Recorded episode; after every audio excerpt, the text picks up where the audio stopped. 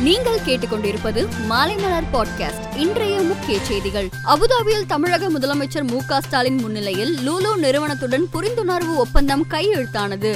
லூலு நிறுவனம் மூன்றாயிரத்தி ஐநூறு கோடி ரூபாய் முதலீட்டில் ஐந்தாயிரம் நபர்களுக்கு வேலைவாய்ப்பு என்ற வகையில் தமிழகத்தில் மூன்று திட்டங்களை மேற்கொள்ள உள்ளது. துபாய் அபுதாபி பயணத்தை முடித்துக்கொண்டு சென்னை திரும்பும் முதலமைச்சர் மு ஸ்டாலின் மூன்று நாள் பயணமாக முப்பதாம் தேதி இரவு டெல்லி புறப்பட்டு செல்கிறார்.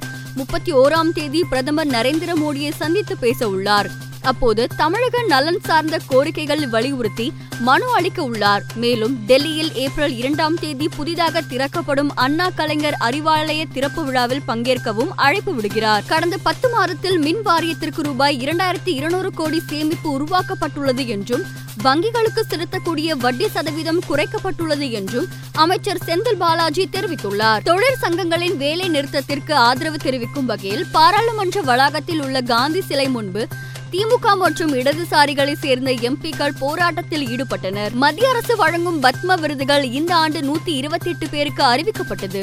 கடந்த இருபத்தி ஓராம் தேதி ஐம்பத்தி நான்கு பேருக்கு விருதுகள் வழங்கப்பட்ட நிலையில் மறைந்த பாஜக தலைவர் கல்யாண் சிங் உள்பட எழுபத்தி இரண்டு பேருக்கு ஜனாதிபதி ராம்நாத் கோவிந்த் இன்று விருதுகளை வழங்கினார். வங்கிகளின் கடனை திருப்பி செலுத்தாதவர்கள் மற்றும் அவர்களது செயல்படாத சொத்துக்கள் மீது எடுக்கப்பட்டுள்ள நடவடிக்கை குறித்து DMK MP T R Baalu மக்களவையில் கேள்வி எழுப்பினார். இதற்கு பதிலளித்த மத்திய நிதி மந்திரி நிர்மலா சீதாராமன் வங்கிகளில் கடன் பெற்று திரும்ப செலுத்தாதவர்களிடமிருந்து பணத்தை அரசு வசூலித்துள்ளதாகவும் எஃப்ஐஆர் பதிவு உள்ளிட்ட நடவடிக்கைகள் எடுக்கப்பட்டுள்ளதாகவும் தெரிவித்தார்.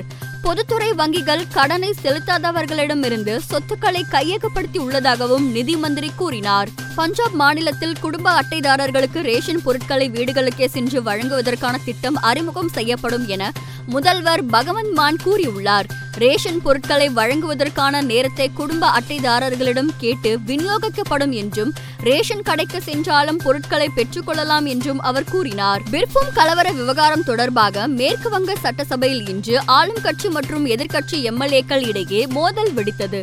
இதைத் தொடர்ந்து சட்டசபையில் இருந்து சுவேந்து அதிகாரி உள்பட ஐந்து பாஜக எம்எல்ஏக்கள் மறு அறிவிப்பு வரும் வரை சஸ்பெண்ட் செய்யப்பட்டுள்ளனர். உக்ரைன் ரஷ்யா இடையேயான அடுத்த கட்ட பேச்சுவார்த்தை துருக்கியில் இந்த வாரம் நடைபெற உள்ளதாக தகவல் வெளியாகியுள்ளது. பேச்சுவார்த்தையை தொடங்குவதற்கு முன்பு ஒப்பந்தத்தை தெளிவுபடுத்த வேண்டும் என ரஷ்யா விரும்புகிறது.